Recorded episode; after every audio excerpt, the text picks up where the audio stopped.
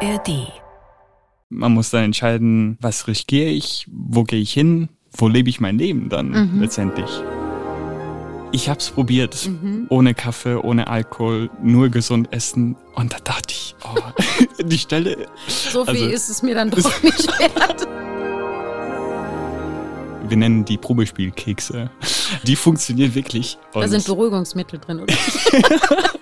Nimm noch so ein wahrscheinlich, ich weiß nicht, das Rezept ist top secret. Manche hören das nicht. Die sind dann ja so am Spielen und dann heißt es immer, vielen Dank. Danke.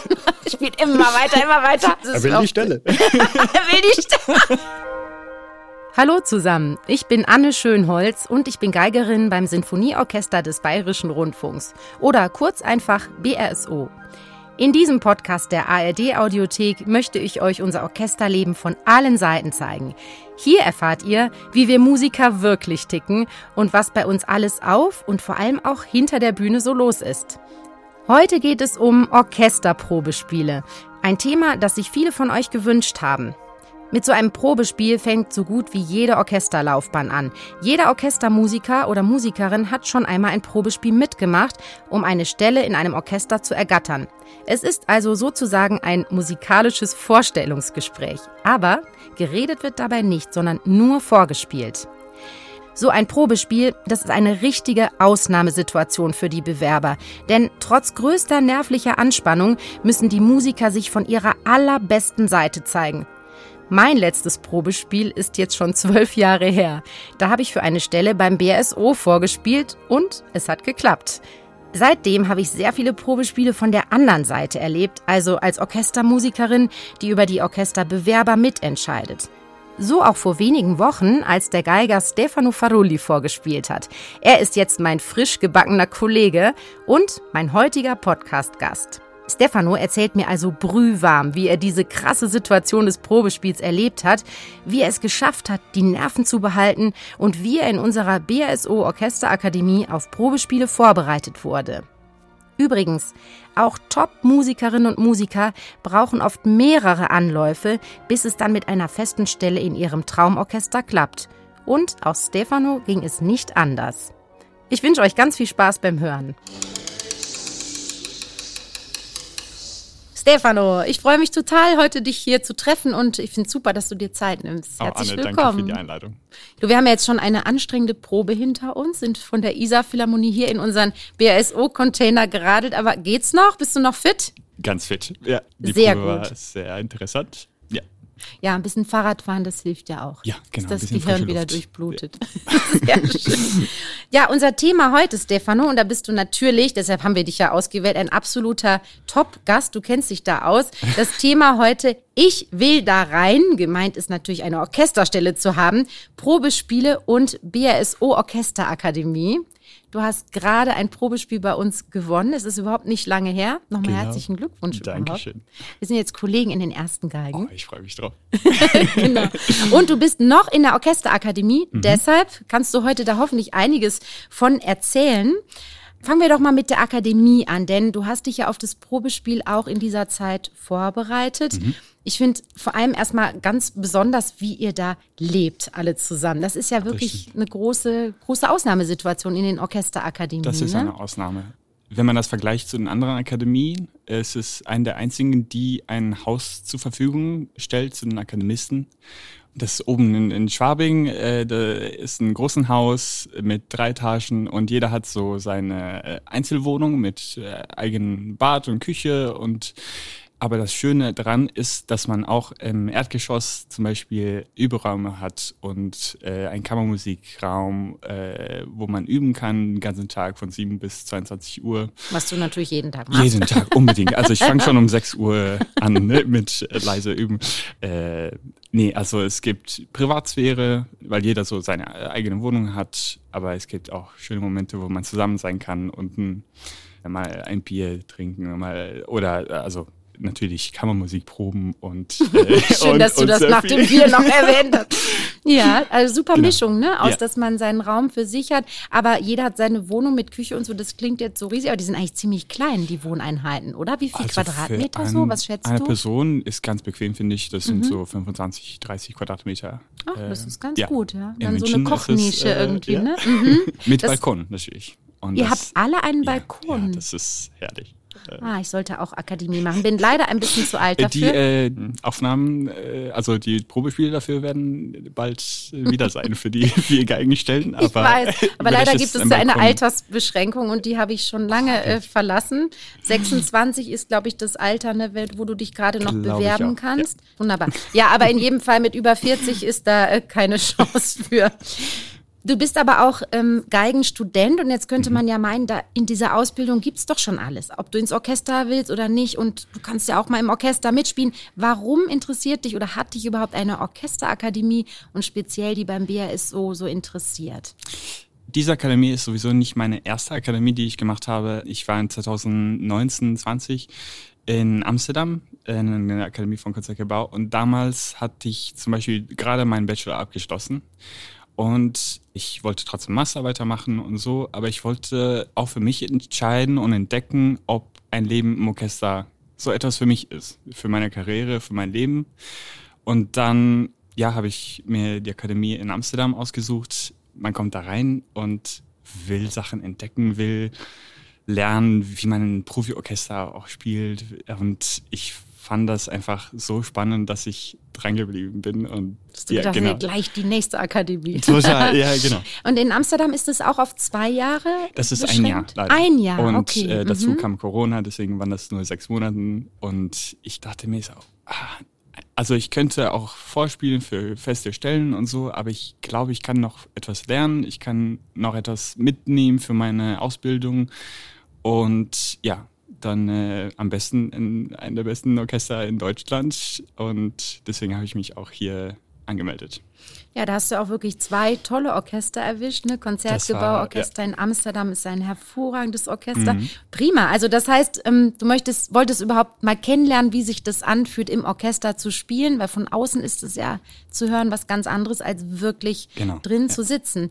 Aber das Angebot geht ja über das im Orchester mitspielen noch weit hinaus. Ne? Was mhm. es noch alles, was ihr in der Akademie als Ausbildungsangebote gestellt bekommt? Also es gibt verschiedene. Äh, man muss sagen, die Akademie ist dazu da, dass am Ende der zwei Jahren, dass ein Musiker sich so gut ausbildet, dass er jederzeit in ein Orchester einspringen könnte oder eine Stelle gewinnen könnte.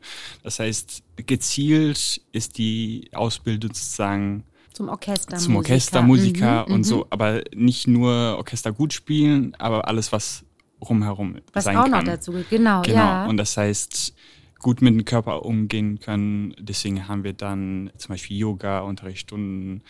Aber es geht auch um Mental-Coaching und Unterstützung. Sowieso ist die Zeit, wo man viel Probespiele macht, glaube ich, sehr hart kannst genau. halt, also für talentierte Leute ist natürlich ganz einfach, aber es gibt andere, die mehrere Versuche brauchen und dafür ist, stellt die Akademie auch zum Beispiel einen Mental Coach zur Verfügung und ja, das ist so genau. ein großes Thema, ne? Da ja. sind wir schon bei den Probespielen und da das ich finde, sehr viel braucht, dass man darüber erzählt. Noch mehr würde ich das gerne mhm. noch ein bisschen hinten anstellen und nochmal ja. beim Unterrichtsangebot zum genau. Beispiel auch bleibt. Ich fand das interessant, dass du gerade gesagt hast, ja, alles, was so dazugehört, Orchestermusiker mhm. zu ja. sein. Und letztendlich gehört ja nicht nur dazu, eben sein Instrument gut zu beherrschen und auch im Orchester zu wissen, wie macht man das da, zu reagieren und mit der Gruppe zu spielen. Eben, es gehört eben auch dazu, dass man vielleicht Kammermusik macht. Das ist ja, glaube ich, auch was, was ihr macht, damit mhm. man lernt, wirklich auch zu reagieren. Total. Aber äh, was auch sehr wichtig ist in Angebot sind Einzelunterrichtsstunden. Ja. Und äh, das ist, finde ich, sehr besonders hier, weil in anderen Akademien bekommt man einen Mentor, vielleicht einen Konzertmeister oder Stimmführer. Und hier ist es sehr flexibel. Das heißt, man kann natürlich immer einen Konzertmeister und einen Stimmführer fragen für Unterrichtsstunden, aber man kann andere Mitglieder des Orchesters anfragen. Das heißt, ich habe wunderschöne Unterrichtsstunden gehabt mit unser Solo-Fagottist oder Solo-Oboist und das bereichert einfach sehr viel. Da könnte man ja jetzt meinen, ja, wieso geht ein Geiger zu einem Oboisten oder Fagottisten? ja. Was hast du da jetzt vor allem so mitgenommen? Weil das wirklich, waren das auch wirklich Einzelgeigenstunden, die du genommen hast, oder Kammermusik? Nee, nee, nee auch ein Einzelgeigen. Mhm. Zum Beispiel mit, äh, mit Marco habe ich das ganze Beethoven-Konzert durchgearbeitet. Marco Postingel, ne? Genau, unser Solo-Fagottist, ein toller Musiker und deshalb einfach mal weg von der Geige, einen rein musikalischen ja. Blick auf das Werk. Hast du da tatsächlich und viel dann mitgenommen sehr vom viel. Fagottisten? Und wie du sagst, man geht ein bisschen weg von diesem Geigerischen, was auch sehr gut sein kann und alles, aber eine Alternative ist auch sozusagen von einem weiten Blick zu einem Stück schauen. Sowieso hat die meisten Musiker im Orchester so viele Versionen zum Beispiel von diesem Beethoven-Konzert gehört, von den besten Solisten und mitgespielt und so. Da kann man, glaube ich, sehr viel mitnehmen. Und das ist natürlich sehr vielseitig, dass du hier eigentlich alle fragen kannst. Ne? Das ist wunderbar, finde ich. Ja, und hat schon mal jemand gesagt, nein, mache ich nicht? Nee. Oh, ich hoffe nicht. Passiert, nicht. Aber sehr schön. Das ist, finde ich, ganz lustig bei euch im Haus, weil ihr euch ja vorher gar nicht kanntet, wenn ihr alle die Akademie mhm. beginnt. Das ja. heißt, man lebt plötzlich in einer Zwangs-WG eigentlich zusammen, in einer Fast, musikalischen. Ja, genau. Weil man kann sich ja auch nicht wirklich komplett aus dem Weg gehen. Man sieht sich sehr viel. Ja, ich meine, diese Akademie dauert meistens zwei Jahren. Deswegen lebt man wirklich jeden Tag auch miteinander und so. Man kocht zusammen, man erlebt auch die Proben zusammen. Man kommt manchmal vom Dienst wieder zurück nach Hause und sagt, oh, die Stelle war so toll. Und vielleicht auch wenn es einen unangenehmen Moment gab in der Probe, dann hat man zumindest noch jemanden, wo man das teilen kann und so. Ja.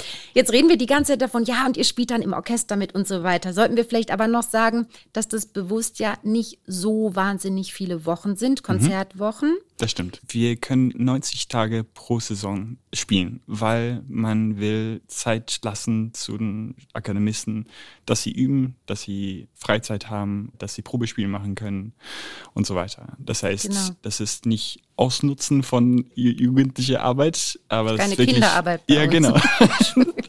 das wollen wir konkret sagen. ähm, aber also das ist wirklich für die Akademisten, dass nicht zu viel wird, dass sie genug mitnehmen können. Inzwischen waren schon mehr als 200 junge Musikerinnen und Musiker Stipendiaten der BRSO-Akademie aus 30 verschiedenen Ländern. Seit der Gründung der Akademie im Jahr 2000 haben neben Stefano noch andere 14 Musikerinnen und Musiker den Sprung geschafft, aus der Akademie in unser Orchester aufgenommen zu werden, also eine Festanstellung beim BRSO zu erspielen. Aber auch in vielen anderen renommierten Orchestern sind unsere Stipendiaten untergekommen. Das Angebot der Akademie ist sehr groß. Neben dem Orchesterspiel, der Kammermusik und dem Einzelunterricht bei Orchestermitgliedern bietet die Akademie auch mentales Training, Yoga, Probespieltraining und, was ich besonders spannend finde, Moderationstraining an. Die Akademie probiert neue Konzertformate aus, erweitert den Rahmen des normalen Konzerts, zum Beispiel eben auch durch Moderation mal die Musikerinnen und Musiker, die man auf der Bühne sieht, ein persönliches Wort sprechen hören, also die Menschen hinter den Instrumenten ein bisschen kennenlernen oder auch etwas von ihnen über die Werke des Konzerts erfahren.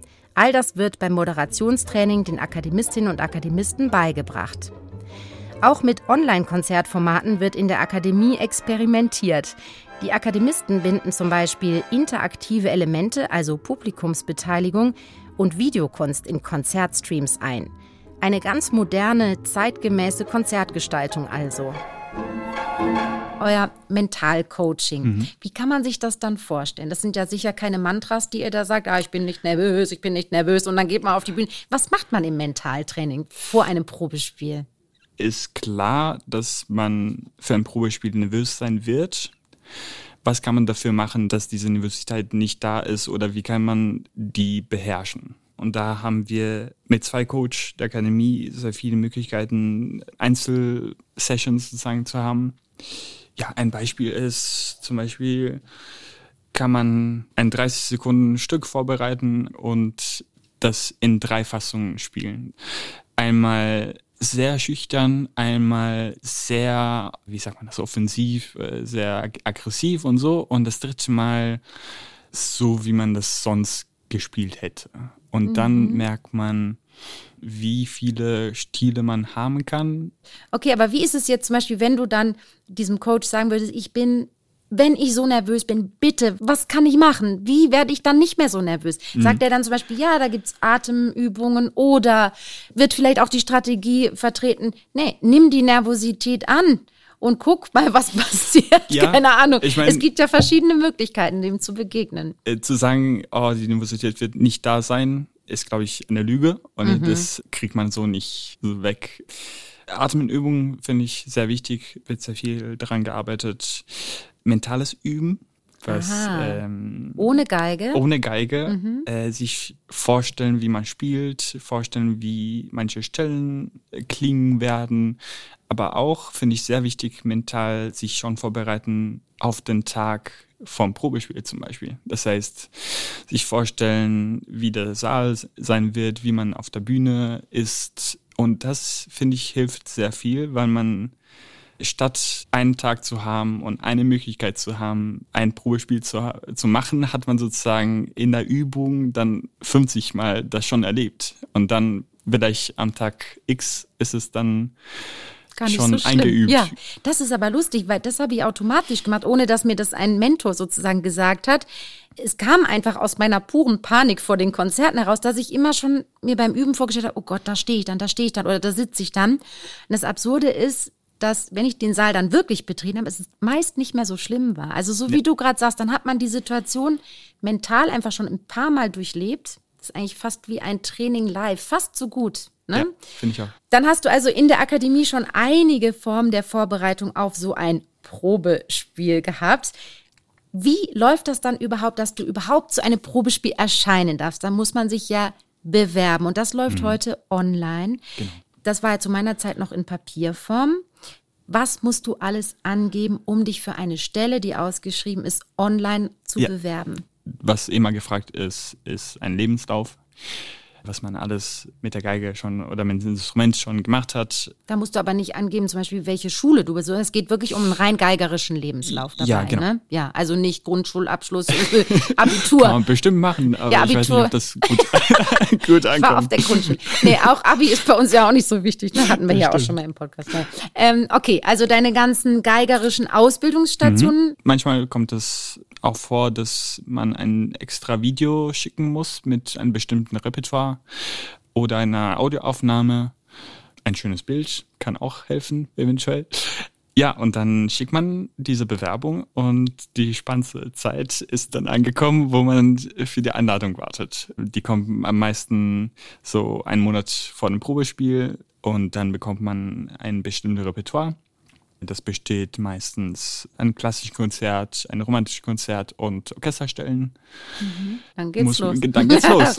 da kommen wir jetzt gleich zu. Aber bei mir landen ja dann, ich bin ja inzwischen dann die, die die Bewerbungen durchschaut. Ja. Eine von denen, das gucken ja immer alle in der jeweiligen mhm. Gruppe durch. Und tatsächlich fängt es jetzt bei mir, um dir mal zu sagen, wie das dann so wirkt, was du da abgeschickt hast online. Mm, tatsächlich, manche laden nicht mal ein Foto hoch. Also man versucht ja nicht nach der Optik zu bewerten. Nicht, aber es ne? wirkt schon so ein bisschen lieblos, wenn jemand sich nicht mal die Mühe gemacht hat, ein Bild hochzuladen. Und äh, was ich dann auch immer sehr lustig finde, hast du da was geschrieben? Da gibt es ja eigentlich auch noch ein kurzes Motivationsschreiben. Stefano, ja. das hast du nicht erwähnt. Das habe ich nicht erwähnt, aber das gehört ja, dazu. Ja, aber tatsächlich ganz ehrlich gesagt, die anderen Sachen sind viel wichtiger, was du eben genannt hast. Mhm. Wir finden es schon nett, wenn man einfach mal kurz ein paar ordentliche Zeilen da liest. Und das ist manchmal auch ganz schön, was die Bewerberinnen und Bewerber schreiben. Aber eben ganz wichtig, ne? wo hat die Person Unterricht gehabt? Und äh, Orchestererfahrung ist ja auch was, wo ich dann immer drauf achte, ne? weil in einem Profiorchester mitzuspielen, wenn man es noch nie gemacht hat, schwierig man sagt immer jung und mit Erfahrung. Und ja, das ist ich, ein, du hast total recht. Und dafür ist die Akademie perfekt, weil es genau in diese graue Zone zwischen jung sein, talentiert, aber keine Erfahrung haben und dann hat man diese Möglichkeit für ein oder zwei Jahren diese Erfahrung zu sammeln und dann ist man hoffentlich trotzdem jung, ist für meinen Fall eventuell auch nicht, aber Genau, du hast vollkommen recht. Ja, das ist sehr schwierig, ja. wenn sehr junge Menschen sich bewerben dann will man eigentlich schon alles da haben. Ne? Und denkt, ja, wo ist die Orchestererfahrung, wo sind die Wettbewerbspreise und die tollen Lehrer? Und es geht ja gar nicht alles mhm. auf einmal. Deshalb ist es auch sehr anspruchsvoll, diese Bewerbungen wirklich gut auszuwerten mhm. und wirklich gut zu entscheiden. Und dann bekommst du eine E-Mail oder woher weißt du, ob du eingeladen bist? Du blöde Frage, aber bei mir lag das früher in Papierform im Briefkasten, da, ob da ich eingeladen bin. Ja. Kommt eine E-Mail. Ja. Ach, ist das modern. Toll, ja, okay. Ich freue mich immer auf das Öffnen. Es ist so wie ein Geschenk öffnen über Weihnachten und das Öffnen von einer Einladung ist immer schön. Aber früher, also als man das noch so in Papierform hatte, du Stefano, das war noch viel schöner. Das so Briefumschlag können wir wieder einführen vielleicht. Ja, genau. äh, okay, also dann kommt diese Hiobsbotschaft, äh, ich darf zu einem Probespiel. Da muss man gucken, kann man da? Oft sind die Termine vorher nicht bei der Ausschreibung da. Ja. ja.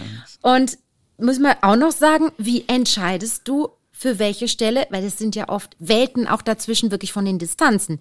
Ist es eine Stelle frei, eine Geigenstelle in Hamburg, in München, irgendwie in Berlin? Und da müssen wir uns ja nachrichten. Wir können ja nicht sagen, ich möchte gerne in Freiburg leben, ich gehe jetzt dahin. Wir sind ja darauf angewiesen, dass da was frei ist. Wie schwer ist dir das gefallen, allein die Entscheidung zu treffen, wo du dich bewirbst?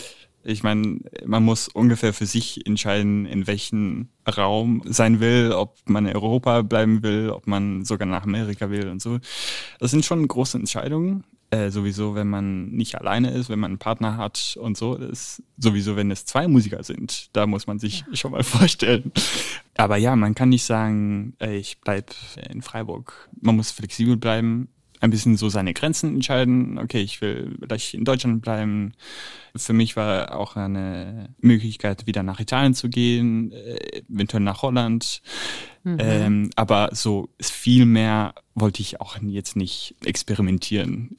Ja, und natürlich dann die Qualität und die Art des Orchesters, weil das kennt man ja schon so oh, von ja. Aufnahmen oder Live-Konzerten oder du, auch wenn du denn mal schon mitgespielt hast, wie in Klar. Amsterdam ja. zum Beispiel. Und da finde ich, fängt ja dann diese Entscheidungsgratwanderung bei uns Musikern an. Tolles Orchester, aber möchte ich in Berlin, München oder wo auch immer wirklich leben, Hamburg, wo ja. auch immer. Und das ist dann, ne, viele sagen, das ist mein Leben, Musik ist mein Leben, ich gehe egal wohin. Das Orchester ist so top, da will ich hin. Aber da hängt viel dran, ne? oh, finde ich schon. Ja. Für mich war das immer dann die Entscheidung äh, in diesen letzten zwei Jahren, wo ich in der Akademie äh, BSO war, ist es schon da schwer zu sagen, oh, wo kann ich noch hin, wo das Niveau noch her ist, weil ich man ist schon da angekommen. Aber ja, man muss dann entscheiden, was riskiere ich, wo gehe ich hin, wo lebe ich mein Leben dann mhm. letztendlich. Und weil wenn man ein Probespiel gewinnt, beginnt da ein ganz neuer Lebensabschnitt und ja. eben auch mit der Stadt oder dem Land mhm. eben absolut untrennbar verbunden. Jawohl. Dann scheint dir ja nicht nur München zu gefallen, sondern offensichtlich auch das BSO, oder? Warum hast du dann wirklich gesagt, okay, aus der Akademie raus bewerbe ich mich jetzt auch noch für eine Stelle im BSO? Ganz einfach, weil mir das Spielen im Orchester so viel gefällt. Und ich feiere das jeden Konzert, egal ob die Proben mit dem Dirigent irgendwie ein bisschen schief gegangen sind oder nicht, oder ob das eine super Woche war. Die Leute wollen dann alles reinstecken, was es alles gibt, auch in der Reserve und so. Und ich, ja, ich feiere es total. Und das ist, es war mein Wunsch für das, wo ich landen will, mit solche Leute zu spielen. Und deswegen war die Entscheidung ziemlich einfach. Ja, das freut mich natürlich zu hören. Und du hast ja wirklich durch die Akademie wirklich auch schon einen absoluten Vorgeschmack und ein Gefühl dafür bekommen. Dann kam der ganz große Tag und Probespieltag. Oh du hast ja auch schon vor dem WRSO Probespiele gemacht. Also mhm. das ist nicht dein erstes Probespiel. Das ist nicht mein erstes ja. Probespiel und sowieso nicht das erste Probespiel im BSO. Genau, also dein, dein Erringen dieses Sieges an dieser Stelle hat zwei Anläufe gebraucht. Äh, das ja. war das vierte Mal. Das, Stefano? Mhm. Ich war gar nicht dabei, die anderen Mal. Ja, ja krass. Dann, also sowieso weiß ich, die Stelle habe ich nur bekommen, weil die Kollegen schon wussten, oh, der Farulli meldet sich sonst schon, schon im fünften Mal. Lieber jetzt die Stelle Ach, komm, geben. jetzt geben wir ihn nochmal ein fünftes Mal an. ja, genial. Nee, ganz sicher nicht, aber okay. Vier Probespiele im BRSO, mhm. aber es gab noch andere. Es gab noch andere mhm. und manchmal knapp manchmal hat es nie geklappt, ganz unterschiedlich. Jedes Probespiel ist auch anders und äh, deshalb nimm uns doch bitte einfach mal mit, wenn so ein Probespieltag beginnt. Das heißt, jetzt in München musst du nicht in eine andere Stadt fahren, das ist mhm. schon mal gut. Aber hast du sonst so ein bisschen ein Ritual? Sagen wir, um 10 Uhr beginnt das Probespiel. Wann bist du wo? Was machst du vorher? Wie läuft es dann ab? Beginnen wir mal so Schritt für Schritt. Bei dir zu Hause. Wann gehst du dann aus dem Haus? Wie früh möchtest du da sein? Ich würde einen Schritt noch mehr ja, zurückgehen, ja. weil mir wurde es mal gesagt, dass man drei Stunden nach dem Aufwachen am aktivsten ist. Also wo das Gehirn funktioniert, ist drei Stunden nach dem Aufwachen. Das heißt, auch wenn der Probespiel um neun ist, dann wäre ich mindestens drei Stunden davor aufgewacht. Und dann finde ich immer gut, ist ja viel Frühstücken. Also Essen als Italiener kommt an der ersten Stelle. Kein Kaffee zum Beispiel. Das ist auch ein Ritual, das ich immer gemacht habe, weil man weiß, das wird ein stressiger Tag mit viel Adrenalin, dann will man nicht zeigen. Aber nur an dem Tag keinen Kaffee oder machst du schon so einen Kaffeeentzug? Ich muss sagen, ich habe es probiert, mhm. ohne Kaffee, ohne Alkohol, nur gesund essen. Und da dachte ich, oh, die Stelle. So viel also, ist es mir dann doch nicht wert. Das wollte Ach, ich, jetzt ich kann nicht auch sagen, ohne Stelle leben. Nein, ich verstehe schon, was Aber einen guten meinst. Espresso ja. am Anfang mhm. des Tages oder am Ende des Tages, auch wenn man so einen langen Tag hat, wenn, wenn man viel übt, viel Energie rein investiert. Ja, das habe ich mir dann gegönnt. Manchmal. Okay, gut. Das heißt, so, du versuchst so früh aufzustehen, dass dein Gehirn schon denkfähig ist. also so ja. zwei, drei Stunden vorher. Ja. Und dann reist du, das war in dem Fall im Herkulessaal auch genau, das Probespiel, ja. wo wir auch immer oder meistens proben. Mhm. Um zehn fängt das meistens mhm. an. Das heißt, man ist mindestens eine Stunde davor schon in Überräume da und man kann sich umziehen, einspielen, sich wohlfühlen. Äh, Wäre auch gut. ja. Und um 10 Uhr fängt dann die erste Runde an. Ja, wichtig ähm, ist ja ähm, noch, dass da nach dem Motto äh, nicht wer zuerst kommt, spielt zuerst, sondern es wird ausgelost, ne? In welcher ähm, Reihenfolge ihr spielt. Genau, das, also jeder Orchester macht es ein bisschen anders. Mhm. Aber ja, und manchmal weiß man auch morgens nicht, was man in der ersten Runde spielen wird, bis irgendwie zehn Minuten davor. Man muss dann bereit sein zu spielen und es gibt, ich weiß nicht, was deine Erfahrung ist, aber ich denke so 30 Kandidaten, die eingeladen wurden ungefähr. Ich glaube, das, was ich bei uns im Orchester mal so als maximale Zahl erlebt habe, waren vielleicht 19, 20, mhm. was eigentlich auch dann in Ordnung ist. Ja. Wichtig zu sagen ist auch nochmal, dass es manchmal Vorprobespiele gibt, Haupt- und Vorprobespiele. Das heißt, mitunter werden, damit man mehr Menschen anhören kann und mehr eine Chance geben kann, werden am Tag vorher oder am selben Tag noch Vorprobespiele gemacht. Das heißt, man hört ganz kurz Leute an und entweder das war es dann für die leider oder sie können dann zu diesem Hauptprobespiel genau. und können dann direkt um die Stelle sozusagen spielen. Also es ist schon ein langes Prozedere. Ne? Mhm. Ehrlich gesagt, erstmal diese Bewerbung, da musst du eingeladen werden. Ich meine, das sind ja inzwischen 200 Leute, die sich auf eine Stelle bewerben. Bin gerade im Bewerbungsverfahren habe ich gerade wieder hinter mir. es ist unglaublich. Und ja. dann spielst du, musst eventuell durchs Vorprobespiel und dann kommt dieses Hauptprobespiel und dann weißt du eben ja nicht, dein Tag beginnt und du weißt nicht, muss ich nur einmal spielen, weil ich dann nach Hause geschickt werde oder nochmal und nochmal, weil es diese genau. drei Runden sind. Ja. Okay, aber sagen wir, du beginnst eben deine erste Runde, dann gehst du auf die Bühne, siehst so im Konzertsaal, ne, ist ja nicht so wirklich eine normale Konzertsituation. Ist, ist ganz anders. Überhaupt keine. Mhm. Ich meine, ich weiß nicht, ob du eine andere Erfahrung gemacht hast, wo man eine, in einen Saal reinkommt und es gibt 60 Musiker, auch hochqualifizierte Musiker, die genau wissen, was du machst und was für Stücke du spielst. Ich finde es unnatürlich. man ist gewohnt, Konzerte zu machen oder Unterrichtsstunden zu haben mit einem Professor und so, aber man ist nicht vorbereitet auf eine so große Menge an hochqualifizierte Musiker mhm. vor sich zu haben und dann sagen, oh, spiel mal. Ja, du ähm, hast total recht. Und selbst wenn es sie im Publikum gibt, dann sind sie versteckt und man erahnt sie genau. nur, ne, wenn ein richtiges Konzert ist. Aber Mir so, wurde immer gesagt, ja. so, wenn man sagt, oh, ich bin nicht so vorbereitet und dann antwortet man, ja, es wird sowieso maximal ein Prozent des Publikums wird Musiker sein. Deswegen kein Problem und so. Aber in dem Fall sind es 100 Prozent. genau. Das ja. ist schon sehr stressig und genau. natürlich genau. mit diesem Test-Hintergrund, dass man sagt, man muss jetzt hier für etwas spielen. Ja. Ne, in einem Konzert spielst du für das Konzert und danach passiert nicht viel. Und dann gehst du mit einer Stelle nach Hause oder eben nicht. Das ist schon auch ein Wahnsinnsdruck. Ja. Enorm. Okay, das heißt, du kommst dann raus und dann geht's ja los. Was, wie hat sich's angefühlt? Wie lang glaubst du, hast du gespielt? wie viele Sekunden, Minuten? Ja, ungefähr vier Stunden dreißig. Äh, Nein. Im Endeffekt, also gefühlt. Ach so, äh, das war dein Gefühl. Wirklich hat sich das so also, lang angefühlt? Manchmal fühlt sich die Zeit schon anders an äh, auf der Bühne. Weil es sind ja so wenige Minuten. Es sind eigentlich so vielleicht vier, fünf Ja, Minuten. ja. Im Endeffekt, ja, aber das ist auch das Schwierigste am Probespiel ist, glaube ich, in dem Moment sich wohlfühlen und alles geben, was man eigentlich drauf hat. Ja. Und was mir manchmal passiert ist, dass halt etwas im Prozess nicht gut gelaufen ist und dann kann man nicht das 100% zeigen, was man eigentlich drauf hat. Man, äh, ja, ist dann. ja, dann ist es auch schon wieder andere, vorbei. Ne? Leider schon. So ein bisschen so, wie wenn man anfängt, eine Geschichte vorzulesen und dann kommt irgendwann, danke, reicht jetzt. Und man denkt so, ja, witzig. Ist unnatürlich, ganz komisch. Und auch, man sagt ja sogar auch bei Konzerten, die man vor Publikum gibt, so ein bisschen kommt man ja auch rein. Klar, es muss von Anfang an sitzen, aber du kommst auch in die Akustik, in den Moment rein. Geht nicht beim Probespiel, ist schon wieder vorbei. Weil du dann abgebrochen wirst. Das finde ich auch immer so lustig. Manche hören das nicht. Die sind dann ja so am Spielen und da heißt es immer, vielen Dank. Danke. Spielt immer weiter, immer weiter. Und das ist Er will auch- die Stelle. er will die Stelle. Ah, dem geben wir die Stelle. Der hat immer weiter gespielt. genau, das Weiß ich gibt Bescheid es für nächstes Mal. Ich habe ehrlich gesagt immer hingehört, wann sagen die denn endlich Danke? ich meine, so toll ist das Gefühl dann auch nicht, Oh. da zu spielen.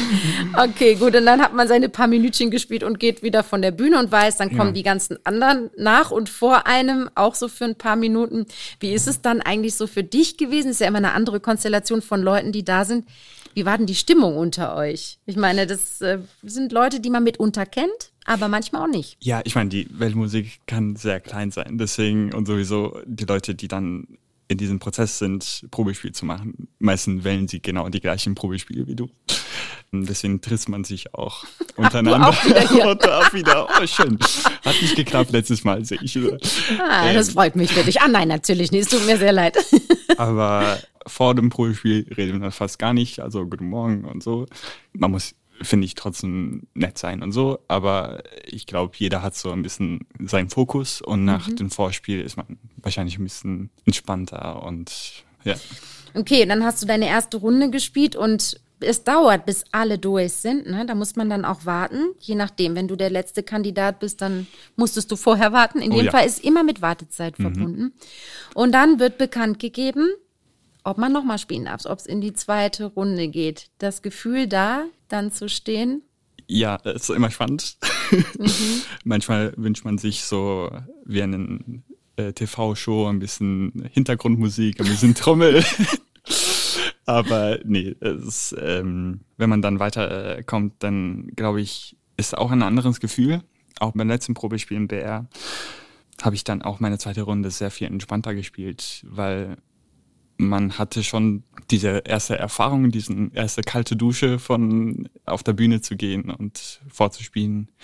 Deswegen kennt man schon diese Gefühle ein bisschen mehr. Der Adrenalin ist vielleicht ein bisschen runtergegangen und so, dann äh, ist es ja ein bisschen entspannter.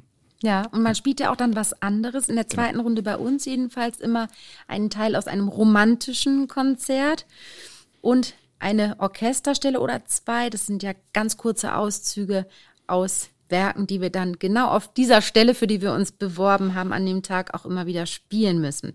Auch nochmal wichtig zu sagen, das Ganze wird ja von einem Pianisten begleitet, der wird von uns gestellt, das ist immer Lukas Kuhn, unser Orchesterpianist.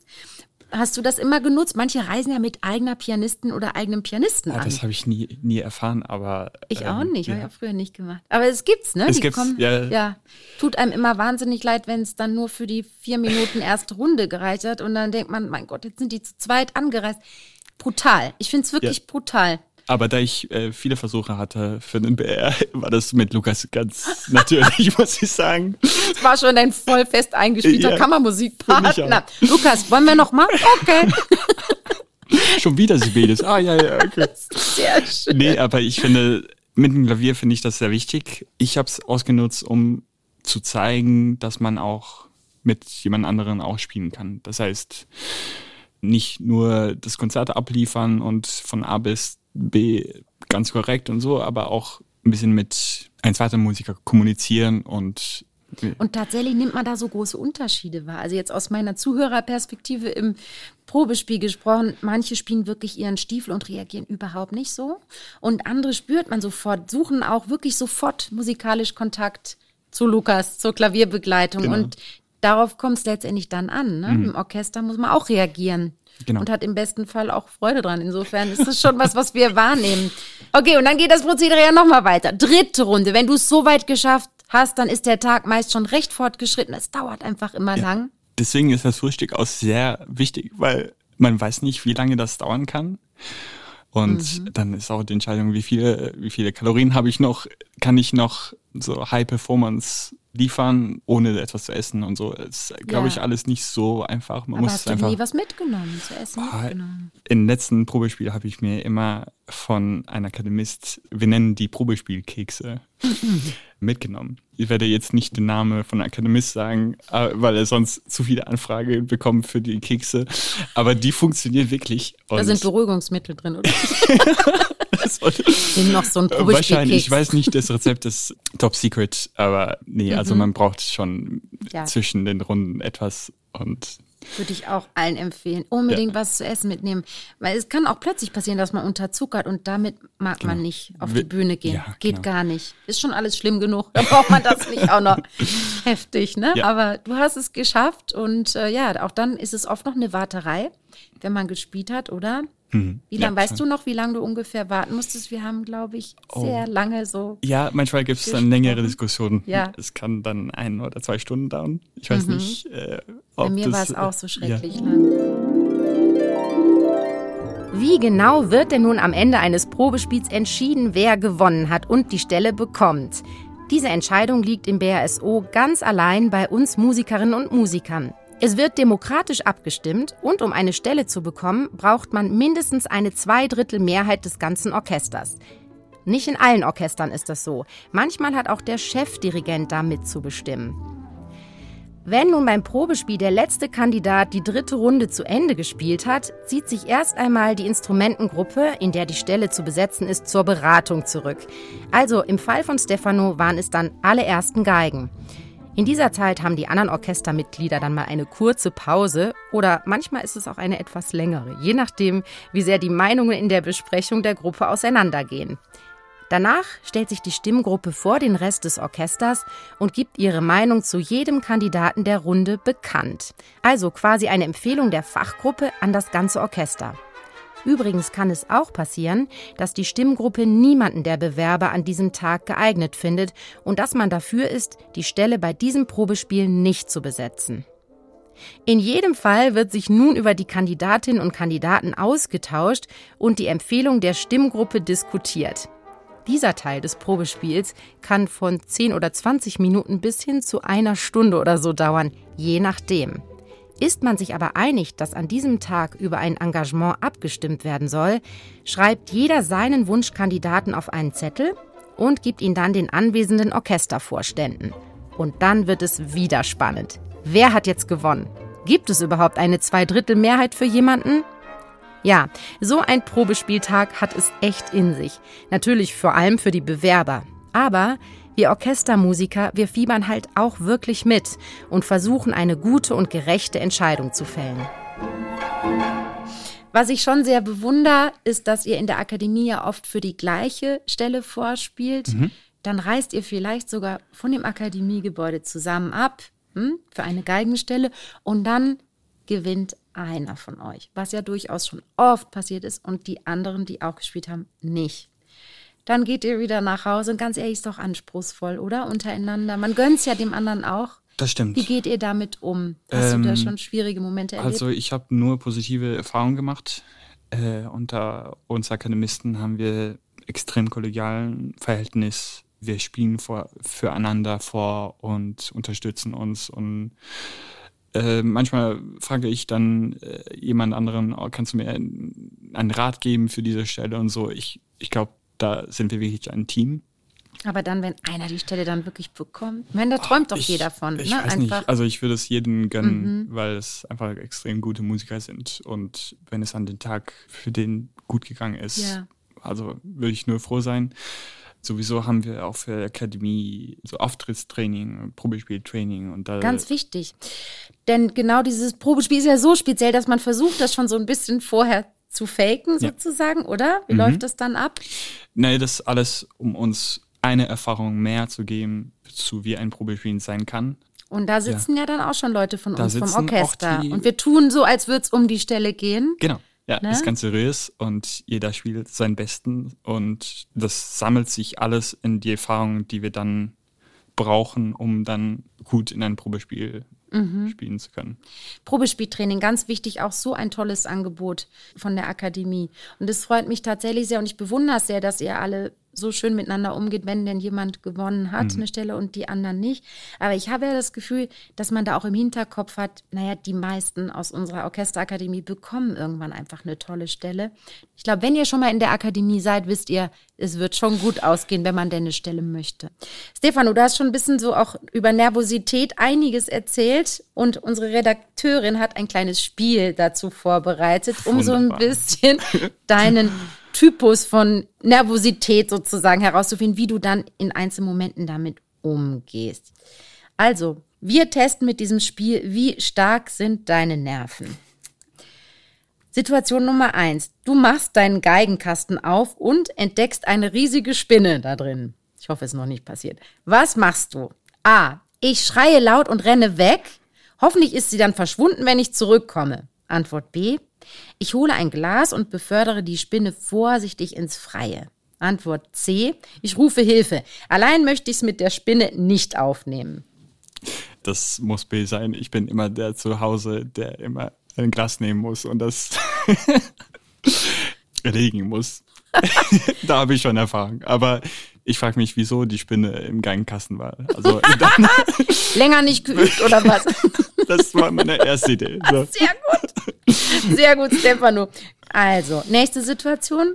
Bei einem Probespiel, passend zu heute. Kurz vor deinem Auftritt kippst du dir aus Versehen deinen Kaffee über dein weißes Hemd. Was machst du? Antwort A. Sowas irritiert mich null. Ich konzentriere mich auf mein Geigenspiel. Alles andere ist mir egal. Antwort B. Ich bin etwas verunsichert. Was werden wohl die Leute denken, wenn sie den riesigen Fleck sehen? Antwort C. Ich bin am Ende. Das Probespiel ist wohl gelaufen. Ich würde sagen A. Ja, einfach einen neuen T-Shirt anziehen, egal ob das ein bisschen zu casual ist. Ah, okay. auf der Bühne gehen dann. Dann sagen dann lieber nicht so schick angezogen, hast du ja noch dein anderes, deine Find anderen Klamotten. Ja. Du warst auch ein bisschen underdressed im Probespiel. Nein.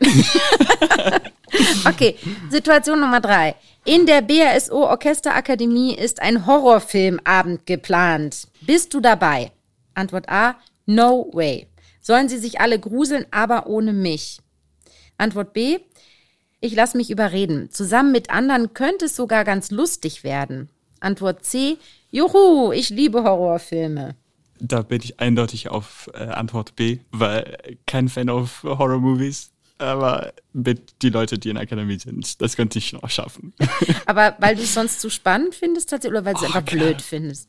Wieso laufen sie nie weg, weißt du? Die, die Leute im Film, wieso bleiben sie immer das ist wie bei den Probespielen. Man möchte wegrennen, aber man ist so ja, paralysiert. Oder wie sagt man? Man steht unter Schock.